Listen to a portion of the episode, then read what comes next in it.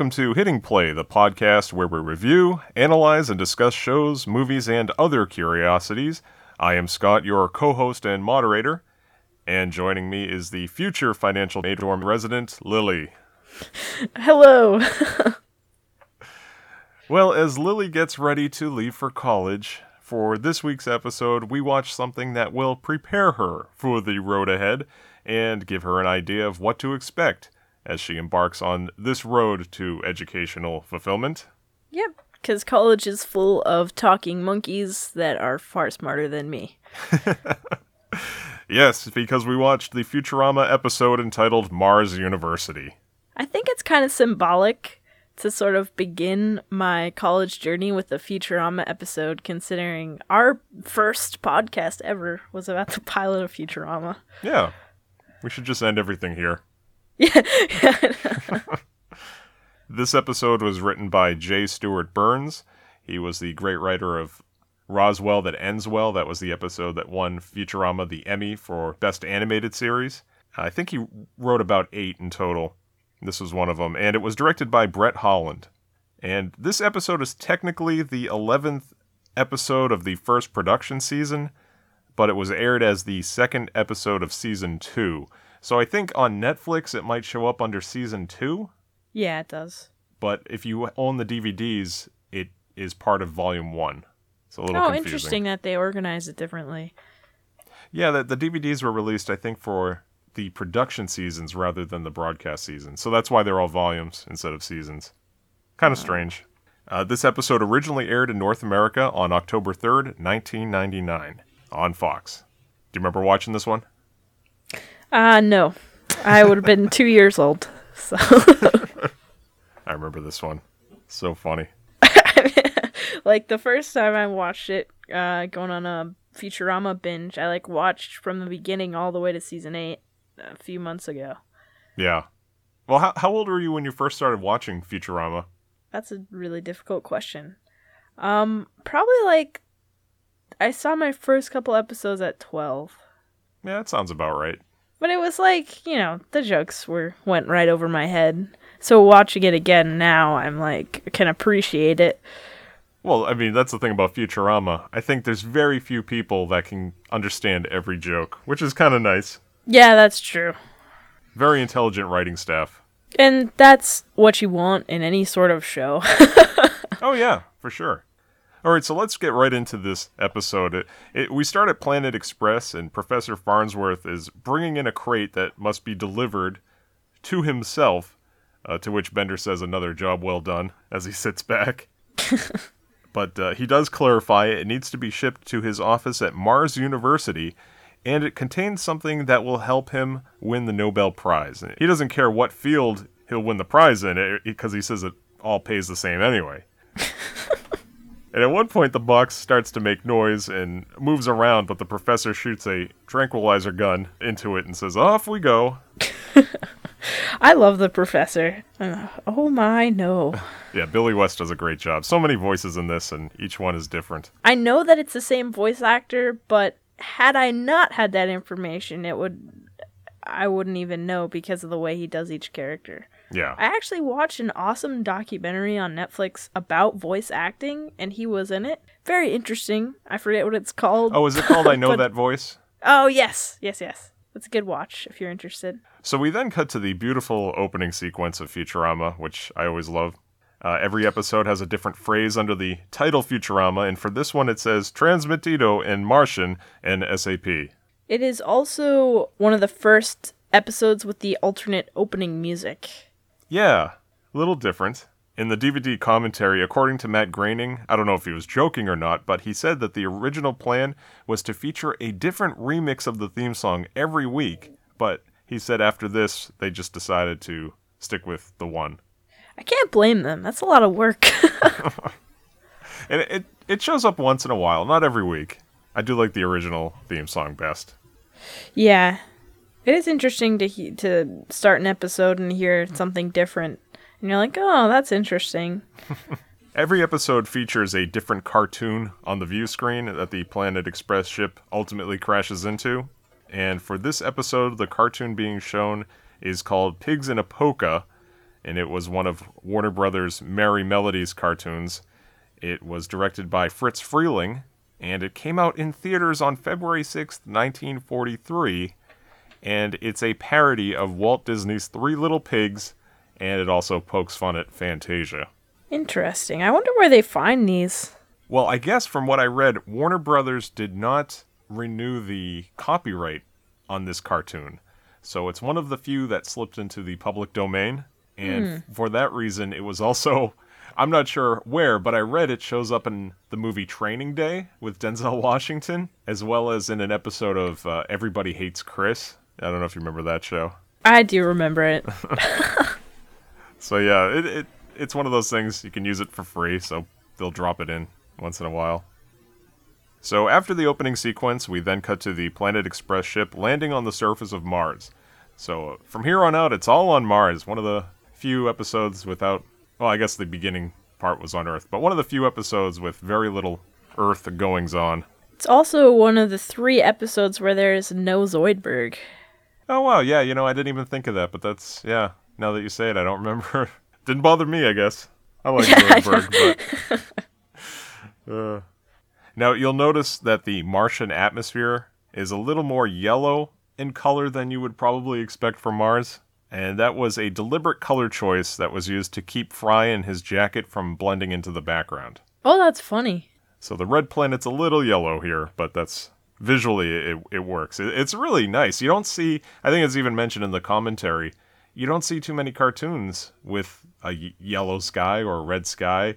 They could really make the sky any color they want, but it, it visually it works out very nice. It really has that alien feel to it. See, I didn't put as much uh, focus on the background. I didn't notice all that. I'm like, oh, I'll just look at the main character because Well, that's I'm... good. that's the purpose. If you you don't notice it, then it's doing its job. That's true. So the, the ship flies over the campus of Mars University, and we see that the motto is "Knowledge brings fear."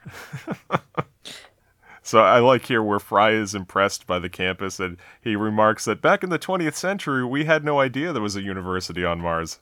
And the professor explains that Mars was once this dreary, uninhabitable wasteland, much like Utah. But unlike Utah, it was eventually made livable, and Mars University was founded in 2636. Um, I believe that is a reference to Harvard when it was initially. It's a thousand years in the future um, from Harvard's founding in 1636. Oh, okay. Wow. But a lot of the writing staff from Futurama did go to Harvard, so anywhere they can make a reference, they do. Yeah, That's, funny. A very educated group of entertainers. Oh my, yes. so we see a little more of campus. We see the Wong Library, which is named after Amy's parents, which we find out in a previous episode uh, are a wealthy family on Mars. Very influential. Engraved across the top of the library are the names Socrates, Vos Savant, and Cognitron. no, I didn't know, realize that. That's funny. Yeah, and well, of course, we know who Socrates is. But Marilyn Vos Savant, does that name ring a bell? I can't say that it does. Well, you're not an old person. She actually is a columnist for Parade magazine, Oh, and really? that's the magazine that shows up in the newspaper. and she writes a column called Ask Marilyn, where people try to ask her logic questions, all kinds of puzzles and things like that. And she was once recognized by Guinness as having the world's highest IQ.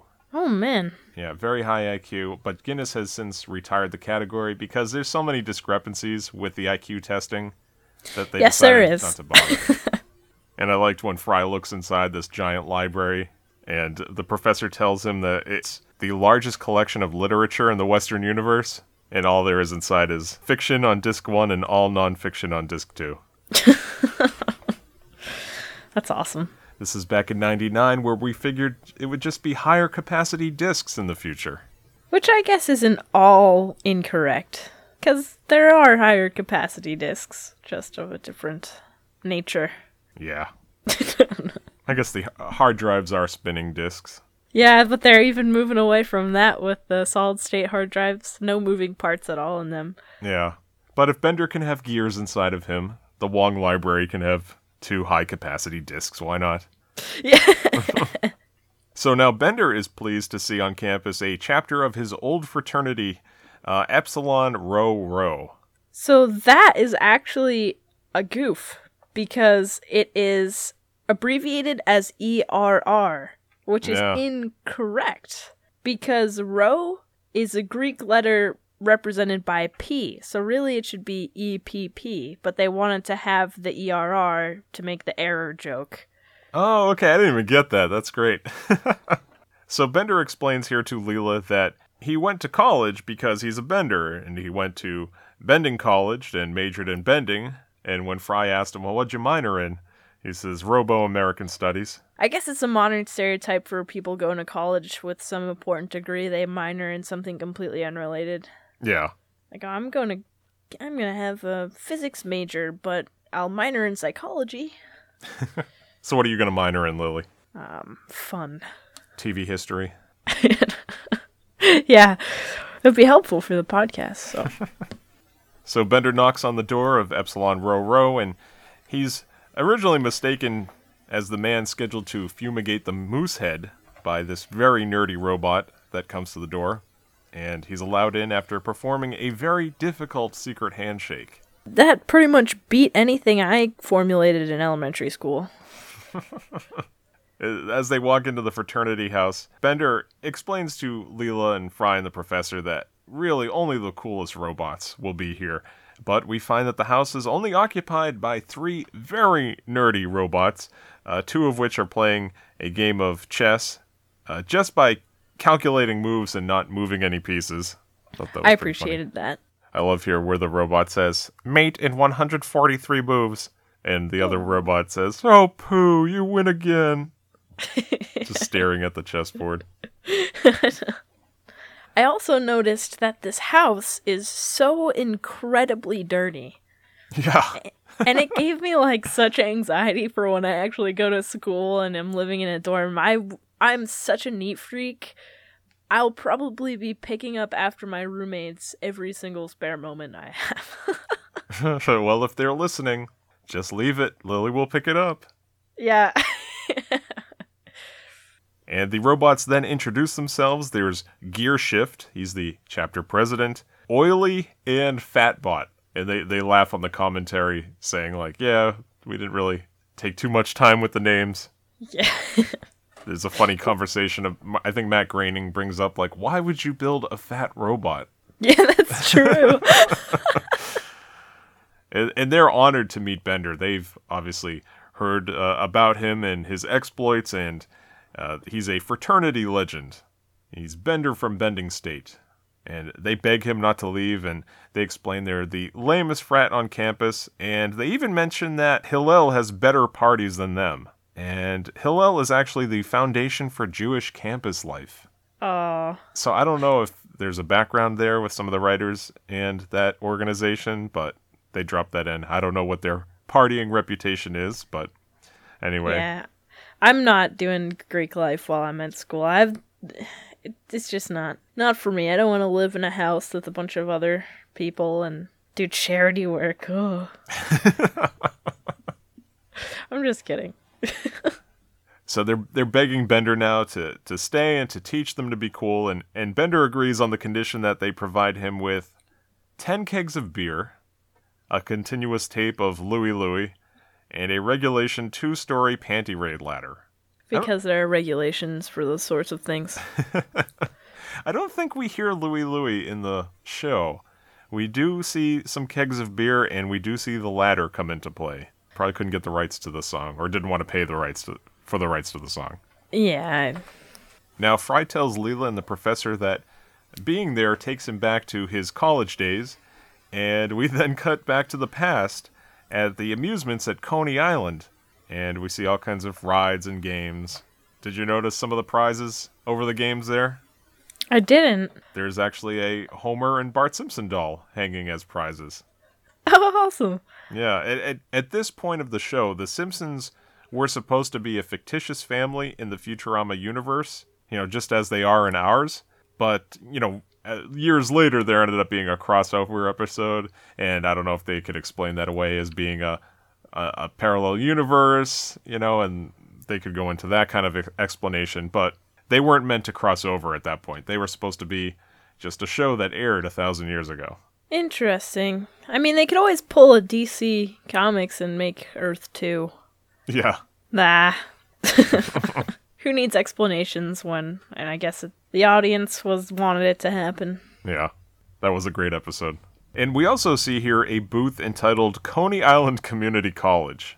And we see, I guess, Fry goes in there. He has to keep his hands in the in the ride at all times and comes out with his cap and gown. It's pretty funny. So here's my question for the episode, kind of unrelated to the the, the episode, Mhm. Because to me, like that seems like the worst amusement park ride ever. I'm gonna pay like whatever ridiculous amount it is, probably like a dollar to go on the ride to be educated when all I want to do is like be thrown around till I throw up. I, I guess I have two different questions. Okay. Um, do you have a like worst amusement park experience of your life? Yeah, I think so. Okay. Is that question one? You want to start with that one? Um, I, I I think I like that question better than the other one. I Okay. it pertains more. Um, Okay. so what is that? If you don't mind sharing. Oh no, not at all. I believe I was the first thing I think of is I, I believe I was seven or eight years old, and as you know, Lily, we have this carnival that shows up in every year at a vacant parking lot, and they've been doing so for probably the past twenty-five to thirty years. Uh, there has been some issues with that. It's kind of just this ramshackle operation that's thrown together and sticks around for a weekend, and that's about it. And I believe it was that one that I went to uh, with some friends and family, and I was invited to go on to the zipper ride. Are you familiar with that? Oh yes, I am. So for, for those that don't know, you're you're kind of in this cage where you sit down and you have two bars in front of you that you hold on to.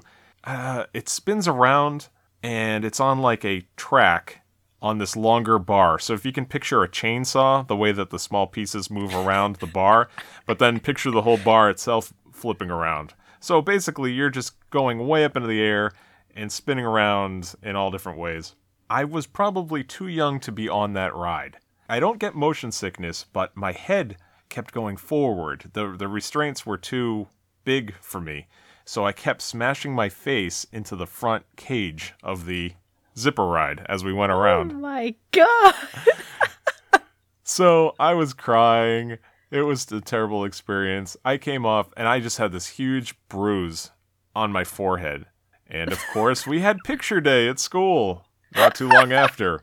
So for whatever year it was, first grade, second grade, I had a, uh, a bloody spot on my forehead. Oh my god. So yeah, that was probably the worst. How about you? Uh, my horror story, my amusement park horror story, is at that very same event.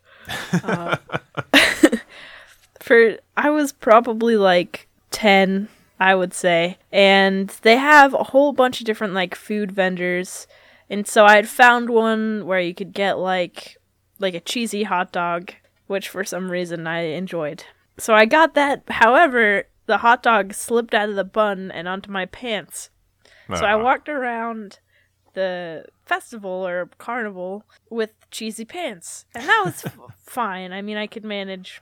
Except when we went over to the animal exhibit, they have this whole portion of the festival where it's like interactive with farm animals. So uh, a goat tried to eat my pants. wow. I was so terrified of the goats, like screaming and kicking and trying to run away. Oh man.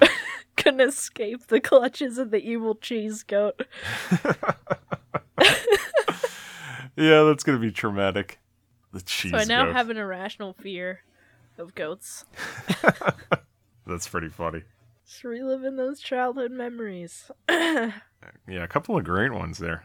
Both of our terrible experiences had nothing to do with getting sick. I know. And you'd think that that's. I've actually never puked at an amusement park. Me either. So now we, we cut back to Mars as Fry reminisces about his time at Coney Island Community College, which totaled probably about 30 seconds. He yells out, Go Whitefish! Which is their mascot, evidently. I won't go into what a whitefish is.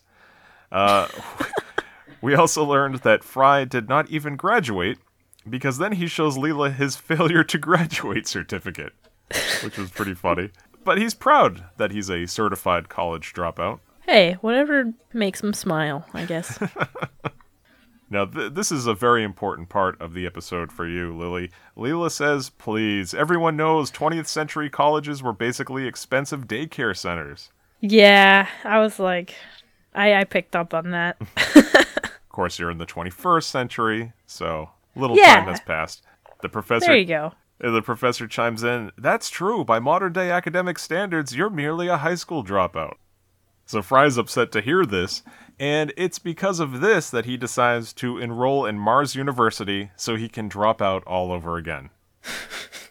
College is expensive now. I mean, to go just to drop out is like buying a new car, Oh, I and not driving it ever. he doesn't plan on going long. In fact, Leela tells him, You won't last two weeks. And he replies, Aw, thanks for believing in me. I like that. That was funny. There's so many great lines in here. I wish I could write them all down, but there's just too much. That's what I like about Futurama. It's so packed with jokes. yeah, I love shows where they have like a rewatch value to Yeah. them because there's no way you could have possibly gotten all the jokes the first time you watched it through. Yeah, no way. You can watch these over and over again and still pick up new things. So now Fry meets up with Amy Wong, and she's in line for enrollment. I guess she attends Mars University sometimes. And uh, there they see the professor again with that mystery crate. Fry asks the professor what he's going to be teaching, and he tells him it's the same thing that he teaches every year, and he just made up the title so nobody would bother going and he wouldn't have to bother teaching. And it's the mathematics of quantum neutrino fields. And as he's explaining that, he doesn't want anybody to attend. Fry writes it down. And did you catch what he wrote it down as? Oh, something burrito. He wrote it as mathematics of wonton burrito meals. uh, of course, the professor's all upset now. He actually has to show up for this class. Yeah, that's true. So he's supposedly a professor at this university, but in every single Futurama episode, he's like never at this university. Well, I guess because no one ever attends the class, so he never really has to. Tricky. So we, we then cut to that night as Bender and the nerdy robots sneak across campus with their ladder, and they place it on the side of a building. And I like how it's a future ladder, so it electronically hoists them up to the window. yeah. but we'll still fall over backwards. Right, right. Yeah, so they giddily look inside as a there's a group of young ladies engaged in pillow fights and showering and using a computer while wearing lingerie. You know, all college activities.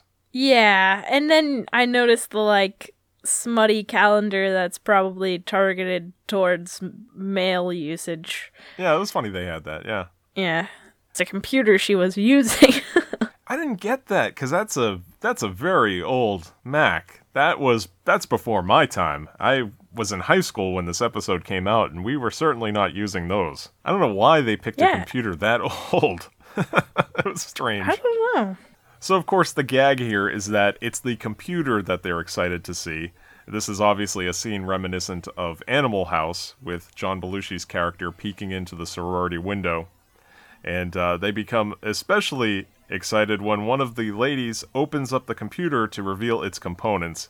Bender is a little too interested, and after extending his eyes against the window, the four robots fall backwards. And yeah, that's exactly as John Belushi falls backwards in Animal House.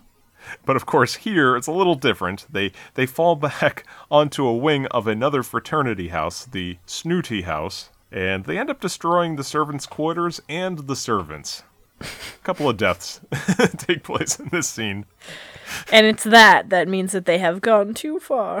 yes, those robots have gone too far. I think David X. Cohen, the executive producer, mentions the name Snooty House. They worked really hard on that one. yeah. And so the robots run away as Bender orders them to cheese it. Love that phrase. So we then cut to the financial aid dorm, where the sign is falling down. Yeah, it's literally a piece of cardboard. Well, not yet. This is the wooden sign. Oh, this is a wooden Yeah. sign. Okay. Yeah, well, it- there's actually, if you watch these scenes uh, in a row, there's a little story that takes place. So it's pretty funny. So it starts right now with a wooden sign falling down, and uh, inside, Fry gets settled into his new living space. It's not too bad. No, from the way the outside looks, you wouldn't expect the dorm to look so nice. Yeah. And uh, there was a knock on the door. Fry opens, and he meets his new roommate. And it's a small monkey wearing a bowler hat. Of course. It's very funny. Of course. and the monkey immediately calls for the top bunk. And I love the animation here, just jumping up onto Fry's face and then like pushing off from there to get up onto the top bed. He's extremely intelligent, but apparently has lacked some of those uh, important social skills. Yes. so at this point, the show takes a commercial break. So why don't we take this opportunity to take a commercial break ourselves? We will pay some bills and we'll be right back. Let's see, cola, lemon lime, Yep. orange, Can't wait to drink all these. miscellaneous doctors, root Yep. beer, another lemon Oh, lime, and artisanal cream soda. That'll be eleven dollars and forty-seven cents. What? But I only have two dollars. Ah!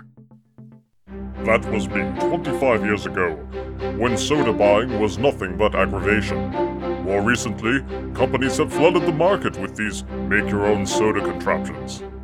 Yeah, I tried those. I ran out of $100 combination refills and grew accustomed to just drinking the syrup straight from the bottle. Now, there's something better Sodux. Sodux is like the Netflix of sodas. Just download the app, sign up for the $5 monthly subscription, attach the electrode tab to your tongue, and begin tasting the over 200,000 different carbonated beverages from the Sodux library. You might think it looks stupid walking around like this, but you know what's really stupid? Buying soda for $2 a bottle. Right now I'm drinking a cane sugar strawberry soda from Denmark. What are you drinking? Sodux. Sign up today. And we're back. Now, when we return here, the, the monkey is neatly unpacking his things when the professor enters, again with the crate, but now it's empty. And he says to Fry and Leela, Oh, I see you've met Gunter. And he was the top secret contents of the stinking crate. Yeah, why did he have to be shot with the dart if he's so civil? Well, it's it's kind of at this point in the series where we notice the professor is unusually cruel at times. Yeah, yeah, he is. Yeah, it, it, it starts to it comes up a little later too in this episode as well. yeah, it does. And in the early conception of this episode, instead of Gunter, Fry's roommate and rival was going to be Professor Farnsworth's young clone Cubert, who we, you know, obviously see later on in the series. The name Gunter came from the actual name of J. Stewart Burns' college roommate, and Gunter's voice here is done by the great prolific voice actor Tress MacNeille. Not to spoil anything, but later on, when Gunter is just a regular monkey, then his voice is done by Frank Welker, another very prolific and great legendary voice actor. the one voice to rule them all. Yes, Optimus Prime and Freddy from Scooby Doo. Yeah, that's crazy. The one thing about Frank Welker is he can do any animal voice needed for a cartoon. So there's so many times in which he's used in shows like Futurama, he'll be the voice of the anteater or the voice of the monkey in this case. So used quite often. That's awesome. I imagine voice acting to be like like regular acting, except you get to go to work in sweatpants and not shower. oh yeah, no, it definitely. It's it, you kind of have that perk of not having to be seen, but these guys definitely put in the work. It is it is oh, acting. Oh yeah, I couldn't do it. No, it's tough. So here we get a little bit more explanation of what's going on. The professor explains that Gunter's intelligence isn't from any science mumbo jumbo, it's derived from his electronium hat that uses the power of sunspots to produce cognitive radiation. and I love right away, Gunter is just condescending to Fry, and he's just like, You're wasting your breath, Professor. He won't understand a word of it. I love how the the contrast between Fry and the monkey, where Fry is like blatantly like I don't like you, but the monkey just has the attitude. Yes. And he's always talking down to Fry, calling, you know, referring to him as stupid. yeah, So here, when he tells the professor that, you know, don't bother, he won't understand a word of it, Fry jumps up at him. He's like, I understood the word hat. Very funny. And we learn that the professor arranged for them to be roommates, so he would only have to remember one phone number. That's the only reason why the two are paired up in the first place. which is weird because at least my dorm doesn't have its own phone number. So the professor orders them to shake hands. They do very reluctantly, and Fry even offers Gunter the peace offering of a banana. But Gunter refuses, saying that he does not eat bananas, and he prefers only banana flavored energy bars made from tofu. That was that was like a hipster joke to me, but yeah, some things carry over through the decades. So we, we next see Fry's first day in class. It's 20th century history, which he expects, you know, to be an absolute cakewalk.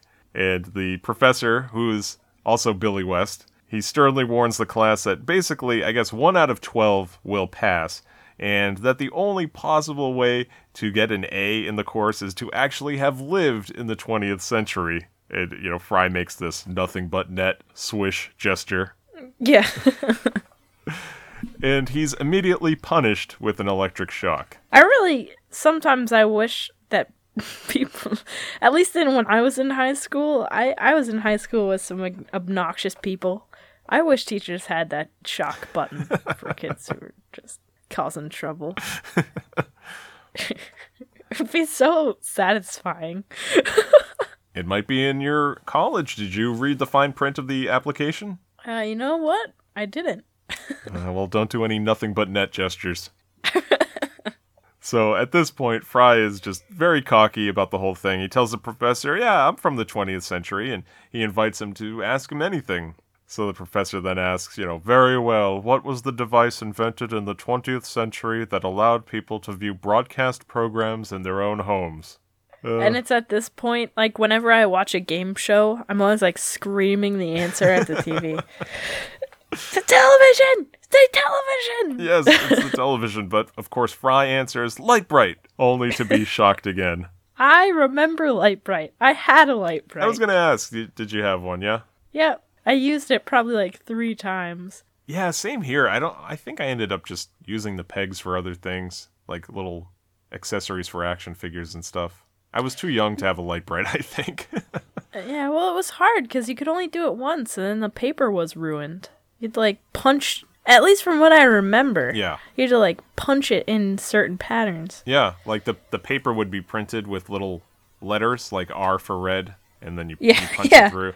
And then they had obviously blank black paper that you can just do your own design. But they were smart back in the day. You would have to buy supplemental packs of paper that were, you know, ne- hung next to the Lite-Brite boxes on the shelf. And for, I don't know, an extra few bucks, you could buy extra packs instead of just getting black construction paper yourself, dirt cheap. I remember when I was little and I was given a Lite-Brite as a present. My great aunt did not have a light bulb for it, and she gave me this red little Christmas bulb. And I just remember, like, it's all red. That's my, my earliest Lite-Brite memory. That's really hilarious. Uh, so Gunter, like Lily, knew right away that it was the television, and uh, it very much impressed the professor, as well as Amy, who seems to be a little attracted to his intelligence. yeah. One of many characters in the series Amy becomes attracted to. I mean, my favorite Amy pairing is Kif and Amy. When he's not around, I guess. I don't know.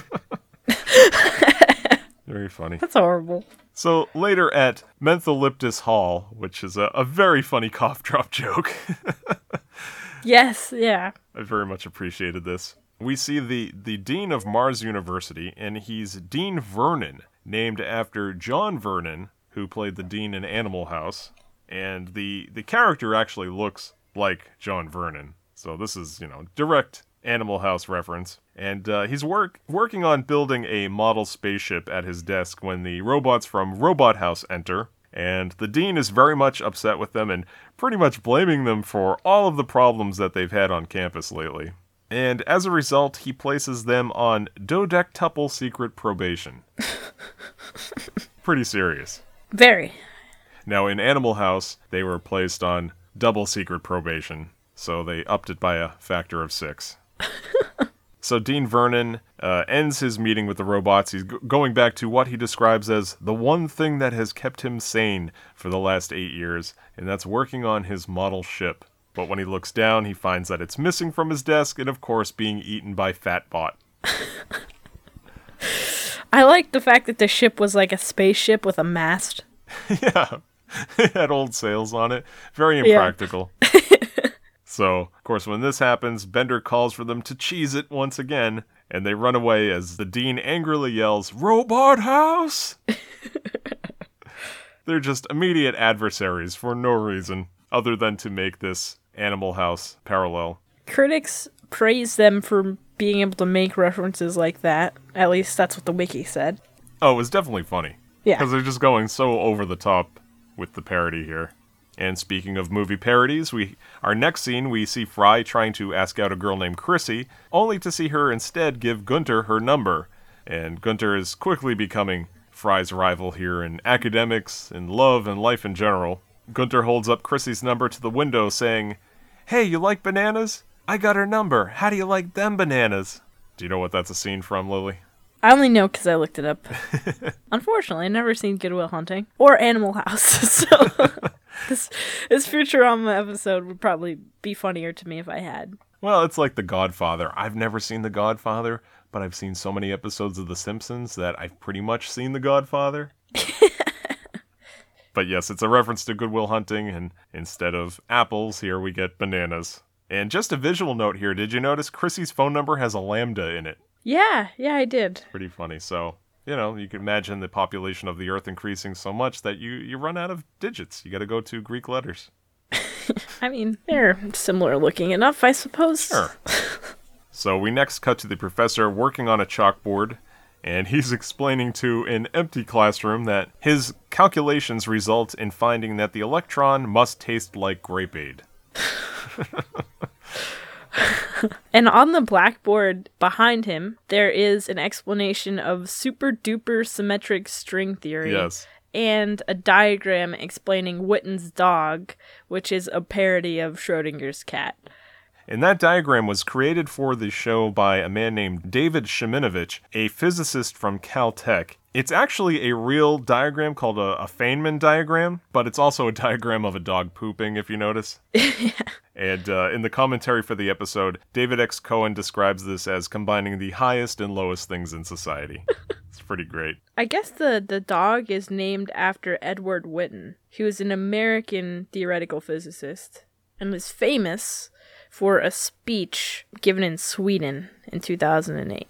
On Witten's dog, if you notice the loops that are present there, those are strings from string theory. Those are actually closed strings.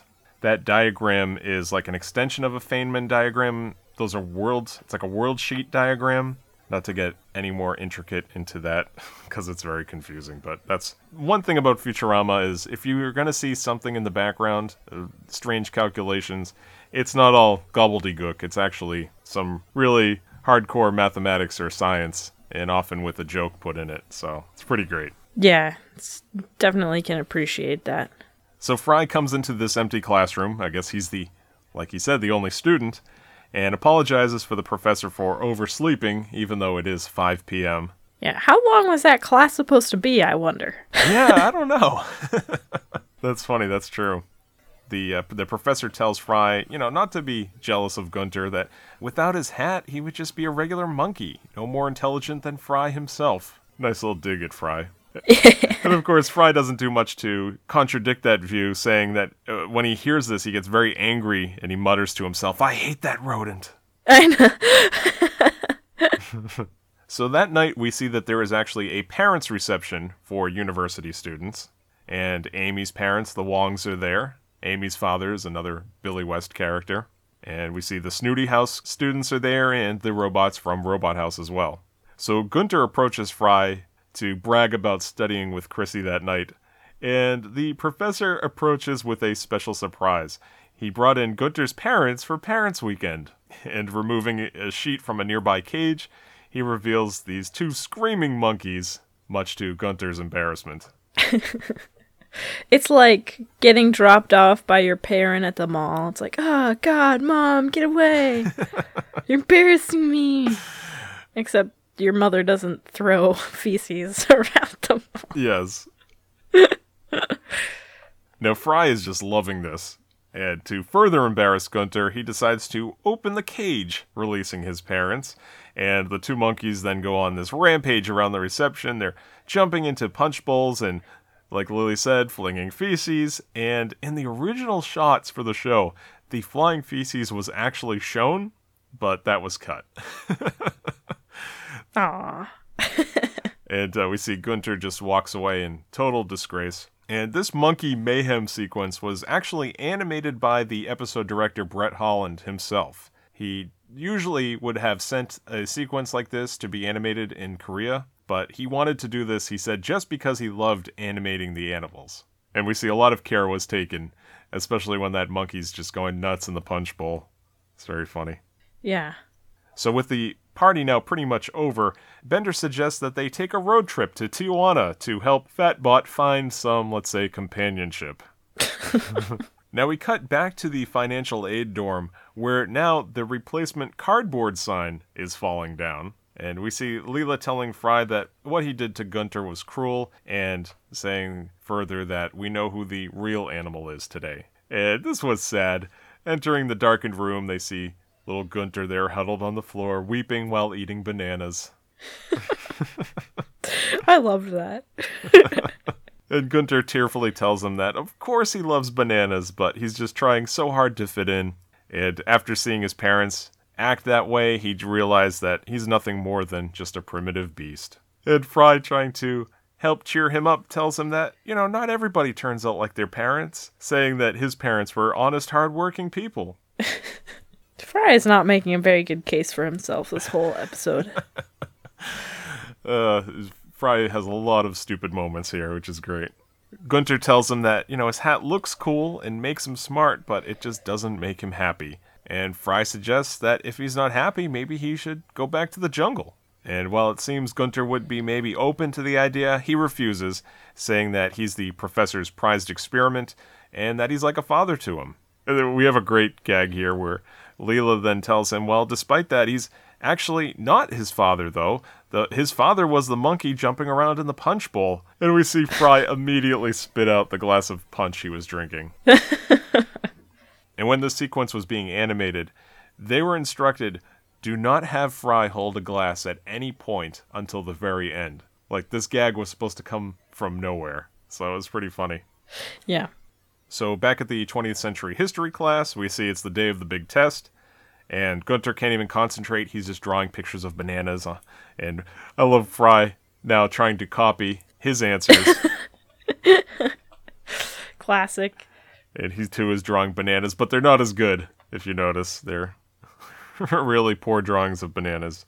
And so Gunter now keeps looking back between Professor Farnsworth and the jungle that he can see through the window, and he keeps looking back and forth, back and forth, and we hear this swell of jungle music, and it becomes too overwhelming for Gunter, so he takes off his hat, screams like a monkey, and jumps through the plate glass window, running off to the jungle. Like the ultimate way to get out of a test. Yes, Lily, if one of your classes becomes too overwhelming, don't throw your hat to the ground and jump through a plate glass window. I don't think I'd make it through the window, so. And I love the professor here. He he laments, saying that he was afraid he would run off like this, and, and asking why didn't he break his legs. There's more of that cruelty from the professor. it's so horrible. It is terrible. And here we get a commercial break. When we return, we cut back to the financial aid dorm, where the new sign is simply the words financial aid dorm written in chalk on the side of the building, as a goat eats the old cardboard sign that has fallen. Can't even afford a new piece of cardboard. So there's your cheese goat, Lily. no, not the cheese goat. Uh, make sure there's no goats around your dorm. Oh my god, my school's mascot is a goat. Is it? Yeah. oh no. oh my god. Maybe this isn't the right school for me Oh, it's a- to evaluate my life decisions. It's a bad sign. I'm telling you, it's just a it's bad sign. Oh boy, that's funny. so, so in the dorm, the professor is sitting on Fry's bed and looking at a, a picture of him and Gunter in better times. They're actually on a log flume ride.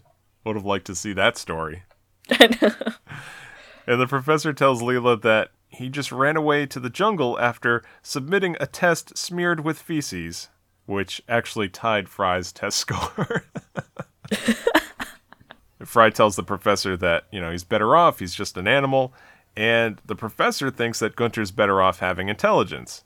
So Leela, rather than taking a side in the debate, comes up with a scheme.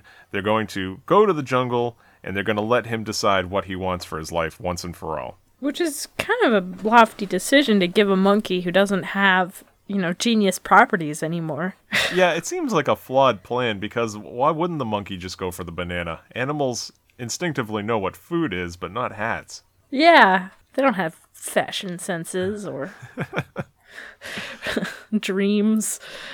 So, in our next scene, which is happening for some reason, we see that there's the big fraternity raft regatta being held in a nearby river. And the dean announces to the crowd that whichever house wins, they will become head of Greek council. And if the winning house was under some sort of multiple secret probation, it will be lifted, and the dean himself will be the grand marshal of the parade honoring them. Did you notice what the name of the boat was for the snooty house? Oh, yeah, like, yeah. What, did- what did you say? Uh, SS von Snoot. So the the dean now takes out his pistol, says "on your marks," and then shoots the side of the robot house's inflatable boat, which is pretty funny. Yeah. It's complete, like, what was that even made of? It looked like an oversized inner tube. Yeah, pretty much. And these robots are heavy too, I know. They would sink real quick. and they brought full kegs with them. yeah, what is None of this makes sense anyway, so it doesn't matter bringing in other strange elements like this. Yeah, I guess so. Suspend disbelief in all circumstances involving cartoons. Yeah, forget the talking monkey. yeah.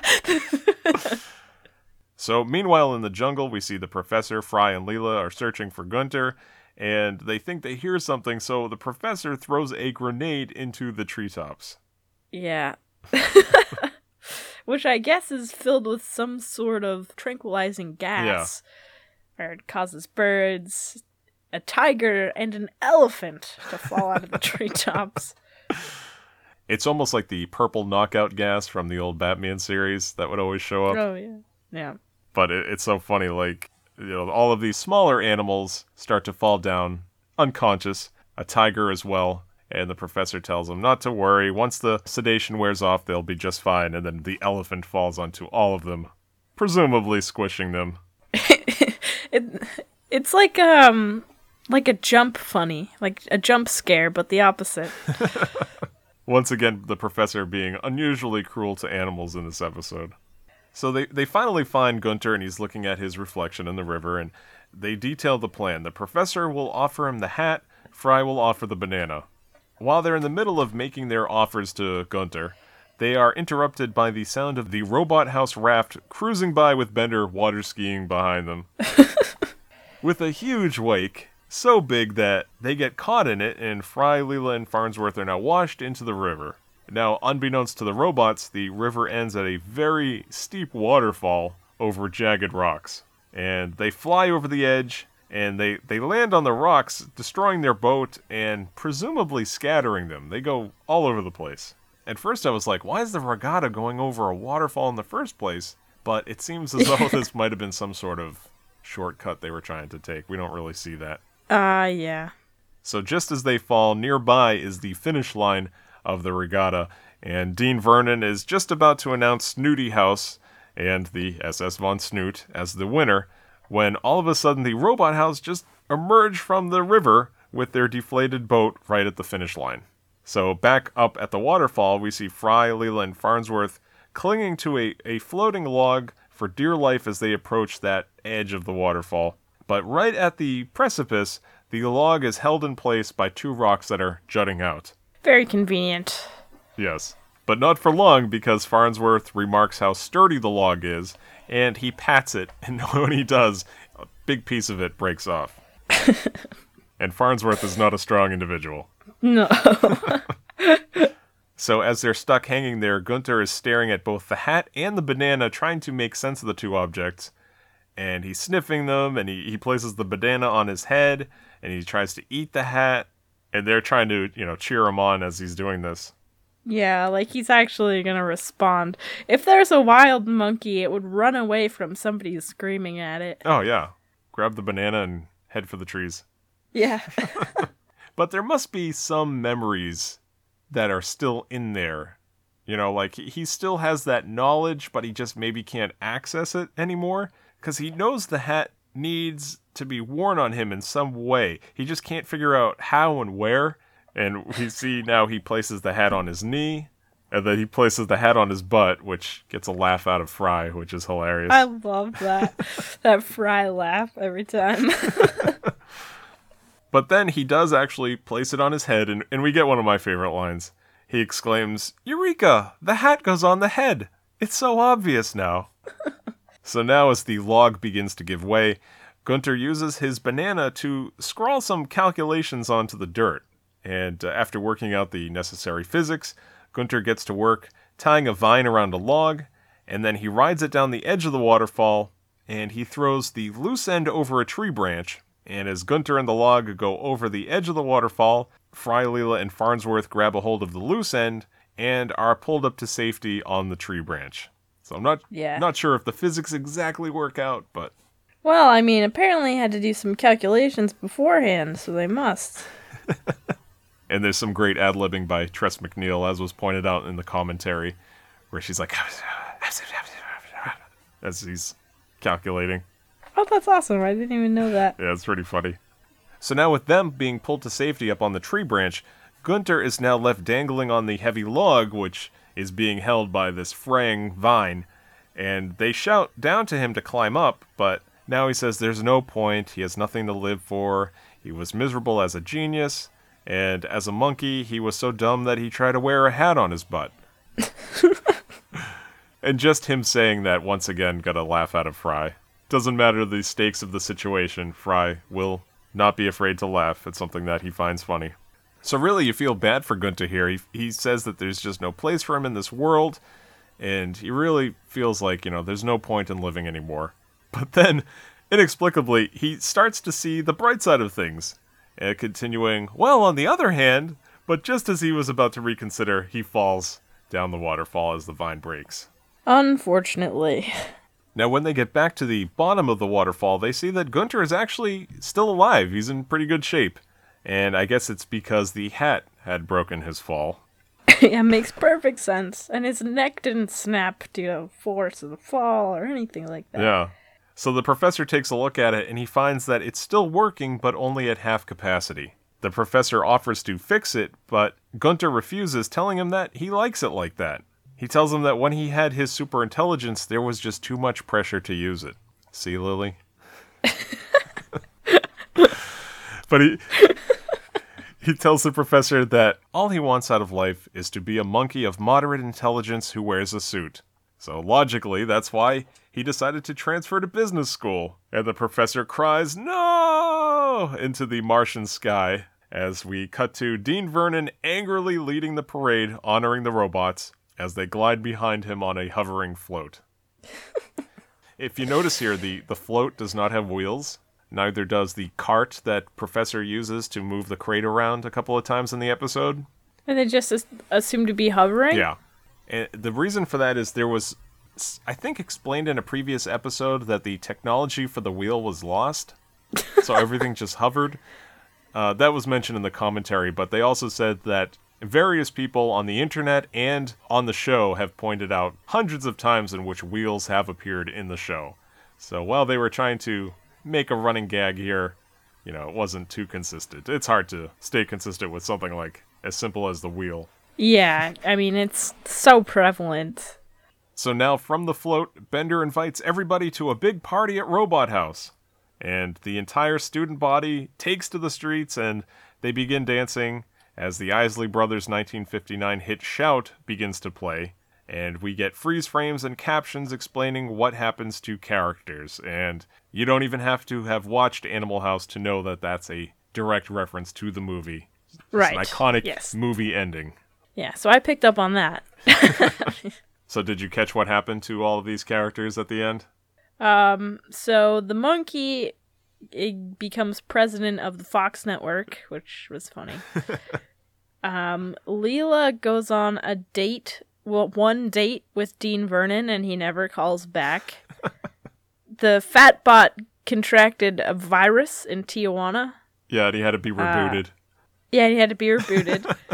Bender um, stole everything from Robot House and left. um, oh, what happened to Fry? It says that Fry dropped out and successfully returned to his dead end delivery job. Is that did I get them all or? Yeah, you got them all. Is that from memory? Yes, that was actually from. Memory. Very nice. yeah. that was pretty funny. So Fry got what he wanted. He's now a certified college dropout for the rest of the series. Very prestigious. So the episode from this point cuts to the closing credits. And one thing that I don't think I mentioned in our very first episode, uh, when we did cover the pilot of Futurama, is that at the end of every episode of Futurama, we see the production logo for the Curiosity Company. That's Matt Groening's production company. And each one has some sort of reflection on water in the background. oh, I never even noticed that. Have you ever seen those? You know what I'm talking about, right? No, I. I was just skip the oh, credits. Oh. Yeah, if you watch at the end, it says the Curiosity Company, and framed within the logo is a reflection of something on water. Sometimes you can make out like a surfboard, but it's usually just different snippets. And these are actually scenes from a short film that was made by Matt Groening's father. Oh, that's awesome. Yeah, so we put that in there as a, a tribute to him. I believe his name was Homer, Matt Groening's father. Of course, we know he named Homer Simpson after him. That's uh, that's a unique name. I've never met anybody named Homer. No, kind of ruined forever now because of the cartoon. Went from the Iliad to the Simpsons. and so that ends the episode. So, Lily, what did you think of this episode? i I know you have watched it before, but what did you think upon watching it again? I think it's great. I love everything that Futurama makes. So this is while they were still on Fox, I believe. Yep. Right? Yeah. Okay. So I do think when it switches over to Comedy Central, I like the episodes more. Really? Yeah, I don't I don't know uh, if that's different than popular opinion, but I think I prefer the Comedy Central Futurama to the Fox Futurama. Huh. Is it because maybe they're in high def? No, it's not because they're in high def. I just think that Comedy Central lets them get away with more. Yeah, that's true. Different standards. Yeah. But it was hilarious. I mean, what's not to like? Talking monkeys, robot frat houses, Animal House references. And it all takes place on Mars, which you think would be the strangest part of the story, but it's something you don't even think about other than the first scene. That's very true. also, this episode was rated number 21 on IGN's list of top 25 Futurama episodes and number 3 on TV.com's top 10 list of Futurama episodes. Wow. So people people like this in relation to other content put out by the same show. yeah it's a funny episode you know there's there's some great episodes of futurama but there's there's some that are so sad i can't even watch them there's the one about his brother oh my god, I know. naming his son after him and the one of jurassic Horribly. park the one of the uh his dog that waits for him when he goes missing That killed me. that episode. so i know that you know those episodes are great but i can't watch them over and over again they're so sad so th- this is just a great episode you can throw in and there's no big consequences for any of the characters it's just this goofy story fry wants to go to college for like a week and drop out and we see a talking monkey like you said and we're on mars and it's just this crazy story Right. yeah, I, I love this episode too. I remember first seeing it when it came on the air, and just uh, I've had it on DVD for years. Watched it a whole bunch, and yeah, just like like we talked about earlier, it, it rewards repeated viewings because there's so much going on in all of these episodes, really. And this is just uh, one of the greats. Well, that'll pretty much do it for this episode of Hitting Play. As always, you can email us with your comments, suggestions, your 20th century test scores, whatever you got for us, at hittingplayshow at gmail.com. Or you can talk to us on Twitter at hittingplay. Now, do you have anything you want to plug? Sure. Uh, if you like video games, check me out on YouTube. Uh, Lilliputian22 is the handle you can find me under. I make silly jokes and we play some games. And I'm under the same handle on Twitter. Very good. I am on Twitter as well. My name is MC and Friends there. And I am on Vine. There I am also MC and Friends. And there I do flip page animations and little humorous cartoons. Uh, you can check me out and follow me there. And uh, please subscribe to us on iTunes and leave us a five star review. It helps us out, and if you do, you will get a shout out on the show. And we try to be creative with those. If you like the show, let us know. Yeah. Make us think about something interesting to put your name in. So, Lily, this is your last episode with us until you go off to college. Yes, and the next one I'm in, I will be recording from some, probably some soundproofed studio. Janitor's closet. I hope not. That would be kind of smelly. I just hope um, uh, my pants don't get eaten by any goats while I'm there. Yeah, stay away from the school mascot.